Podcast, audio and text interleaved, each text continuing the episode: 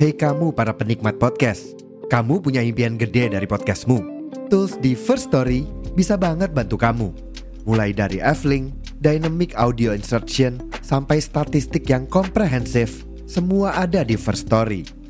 Gak ketinggalan, kamu bisa monetisasi podcastmu lewat iklan dari First Story Ads yang bisa kasih kamu penghasilan dari setiap place podcastmu.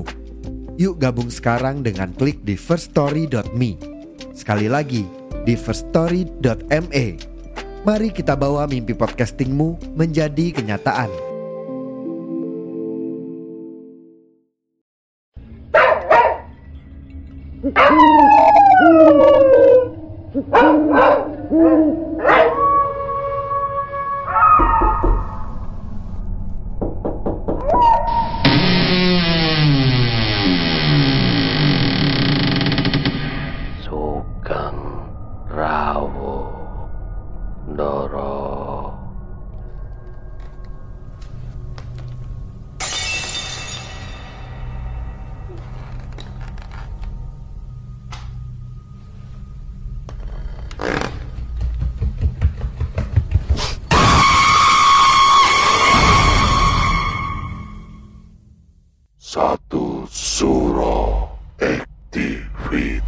Assalamualaikum warahmatullahi wabarakatuh.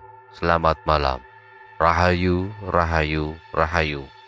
Para pendengar satu suro activity Saya, Panembahan Dokter Mistik. Alas Purwo merupakan salah satu hutan purba yang sangat sakral dan wingit bagi masyarakat Jawa. Karena dipercaya di Alas Purwo ada sebuah kerajaan gaib yang luar biasa yang dihuni berbagai macam jin. Jika ada seseorang yang melakukan tindakan yang melanggar norma, maka biasanya orang yang melanggar tersebut akan mengalami sesuatu yang mengerikan. Seperti halnya kisah mistis menghilang di alas purwo dari Cahyo. Selamat mendengarkan.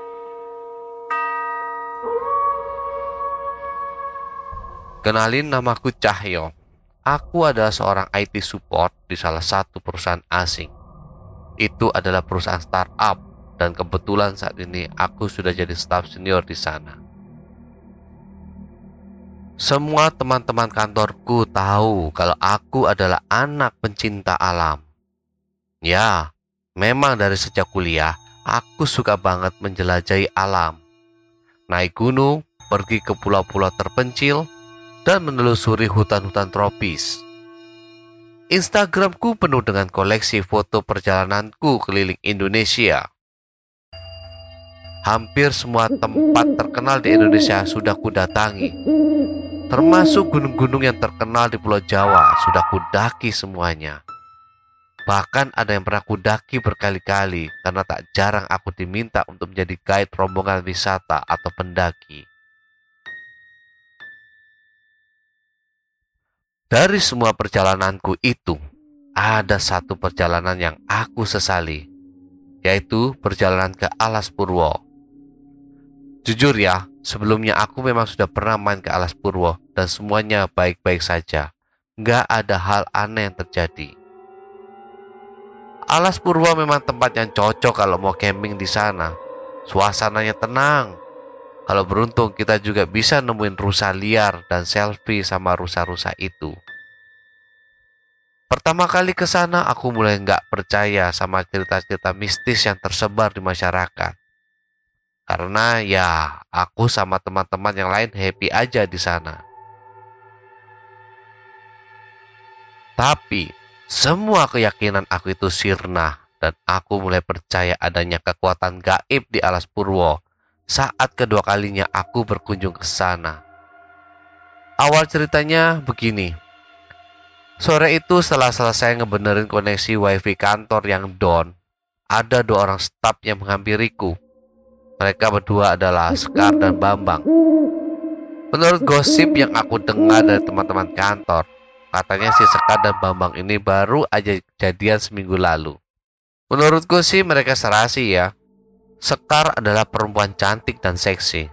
Bram juga cowok cool, badannya udah kayak binaragawan. Eh kalian, ada yang dapat gue bantu? Tanyaku pada mereka berdua. Bambang dan Sekar malah senyum-senyum. Eh, lu berdua kenapa? Kesambet, tanyaku. Enggak, jadi gini Mas Cahyo.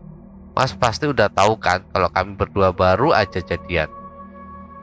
Nah, ceritanya kami mau liburan ke tempat yang angker gitu. Soalnya kami berdua suka banget sama suasana horor. Kata Bambang sambil tersenyum. Terus, tanyaku. Kami berdua mau camping gitu di Alas Purwo. Katanya Mas Cahyo pernah ke sana ya? Tanya Bambang. Iya pernah sih, tapi kayaknya gua sibuk banget nih. Aku udah tahu kalau mereka pasti memintaku untuk jadi guide-nya. Dan kebetulan saat itu aku lagi mager banget. Gini-gini Mas Ayo, kami cuma minta tiket saja ke sana untuk satu malam.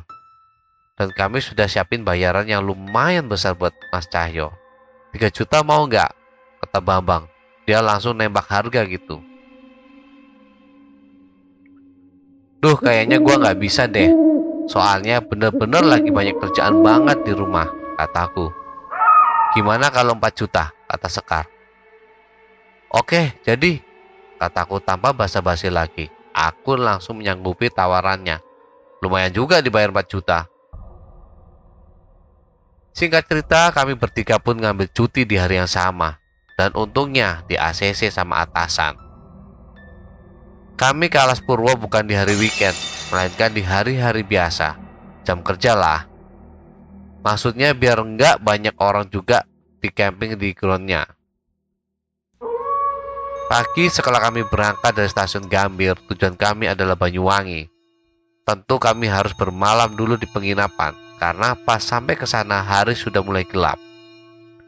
Nah malamnya di penginapan itu aku langsung cari informasi sewa mobil, karena tidak ada mobil umum yang menuju Alas Purwo.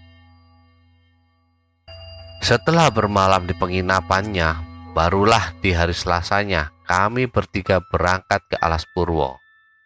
Menggunakan mobil charteran. Si pengemudi mobilnya sangat ramah. Dia berbicara dengan logat Jawa yang kental. Dia juga sempat nanya tujuan kami ke Alas Purwo mau ngapain. Aku jawab aja, mau camping. Si sopir bilang kalau main ke Alas Purwo jangan sampai ngomong gegabah, apalagi bertingkah sembarangan. Tentu saja aku sudah paham soal itu dan tidak perlu lagi dikasih tahu. Sepanjang perjalanan, aku perhatikan si Bambang dan Sekar mesra banget. Maklum mungkin ini adalah liburan pertama mereka. Jadi kayak bulan madu aja. Aku sendiri yang memang sudah berumah tangga, biasa aja ngeliat kemesraan mereka. Bodoh amat, yang penting dapat 4 juta. Selang beberapa saat kami, mobil yang kami tumpangi tiba di perhutani Alas Purwo. Sejauh mata memandang hanya terlihat pohon-pohon besar berjajar di pinggiran jalan. Jalan di Alas Purwo juga sudah aspal. Tujuan kami adalah Pantai Pancur. Di sana kami akan camping selama satu malam. Nggak lama kemudian kami pun tiba di pos Rowo Bendo Alas Purwo. Pos ini dikhususkan untuk kegiatan para turis. Setiap pengunjung harus membayar tiket masuk di pos itu. Setelah membayar tiket, mobil pun melaju kembali. Saat itu hari sudah mulai sore. Kami akan melewati pantai triangulasi terlebih dahulu sebelum tiba di pantai Pancur. Namun, tanpa diduga-duga, ada seorang lelaki yang mencegat kami di tengah-tengah jalan.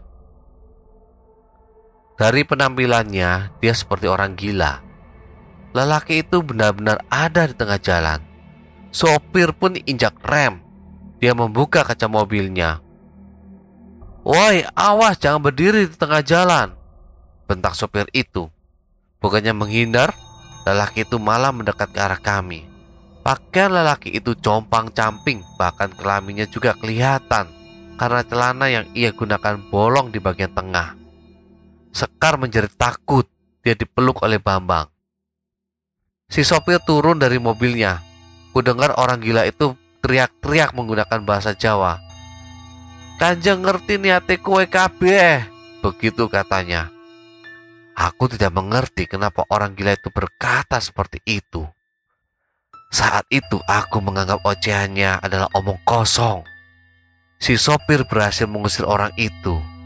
Dia masuk ke hutan sambil berteriak mengucapkan hal yang sama. Saat kutanyakan siapa dia, si sopir juga nggak tahu. Dia nggak pernah melihat orang gila itu di sepanjang jalan Alas Purwo ini. Perjalanan pun dilanjutkan. Setelah melewati pantai triangulasi, akhirnya kami tiba di pantai Pancur. Tadi di jalan kami sempat melihat ada beberapa orang berpakaian serba putih yang khas untuk ibadah umat Hindu. Mungkin saja mereka berasal dari Bali Sebelum pantai triangulasi, memang ada pura luhur Giri Salaka yang dikeramatkan oleh orang-orang Hindu dan biasanya digunakan untuk upacara keagamaan. Kami pun turun dari mobil. Saat kami tiba di sana, matahari sudah mau tenggelam. Dari sana terlihat pantai pancur yang sedang memerah menyusul akan tenggelamnya matahari. Tanpa banyak basa-basi lagi, setelah membayar sewa mobil, Bambang dan Sekar langsung berlarian menuruni anak tangga yang kebetulan pantainya ada di berada di bawah. Mereka berdua layaknya pasangan suami istri yang baru saja menikah. Bambang dan Sekar tampak mesra. Mereka berfoto di pantai itu, sementara aku sibuk mendirikan tenda untuk mereka. Kami bawa dua tenda, satu tenda yang ukurannya besar untuk mereka berdua, sedangkan yang satunya lagi berukuran kecil buat aku sendiri. Tenda pun berhasil dinyalakan. Aku naik ke atas anak tangga untuk mendirikan sholat maghrib. Kebetulan di atas sana ada sebuah musola. Pas aku masuk ke dalam musola itu, kulihat musola yang tampak sepi dan hanya ada satu orang lelaki parubaya yang berpakaian seperti wali songo sedang sholat. Aku pun bermakmum pada lelaki itu. Dia langsung mengeraskan bacaan sholatnya. Selesai sholat, aku berzikir sejenak. Sementara lelaki itu juga masih berzikir.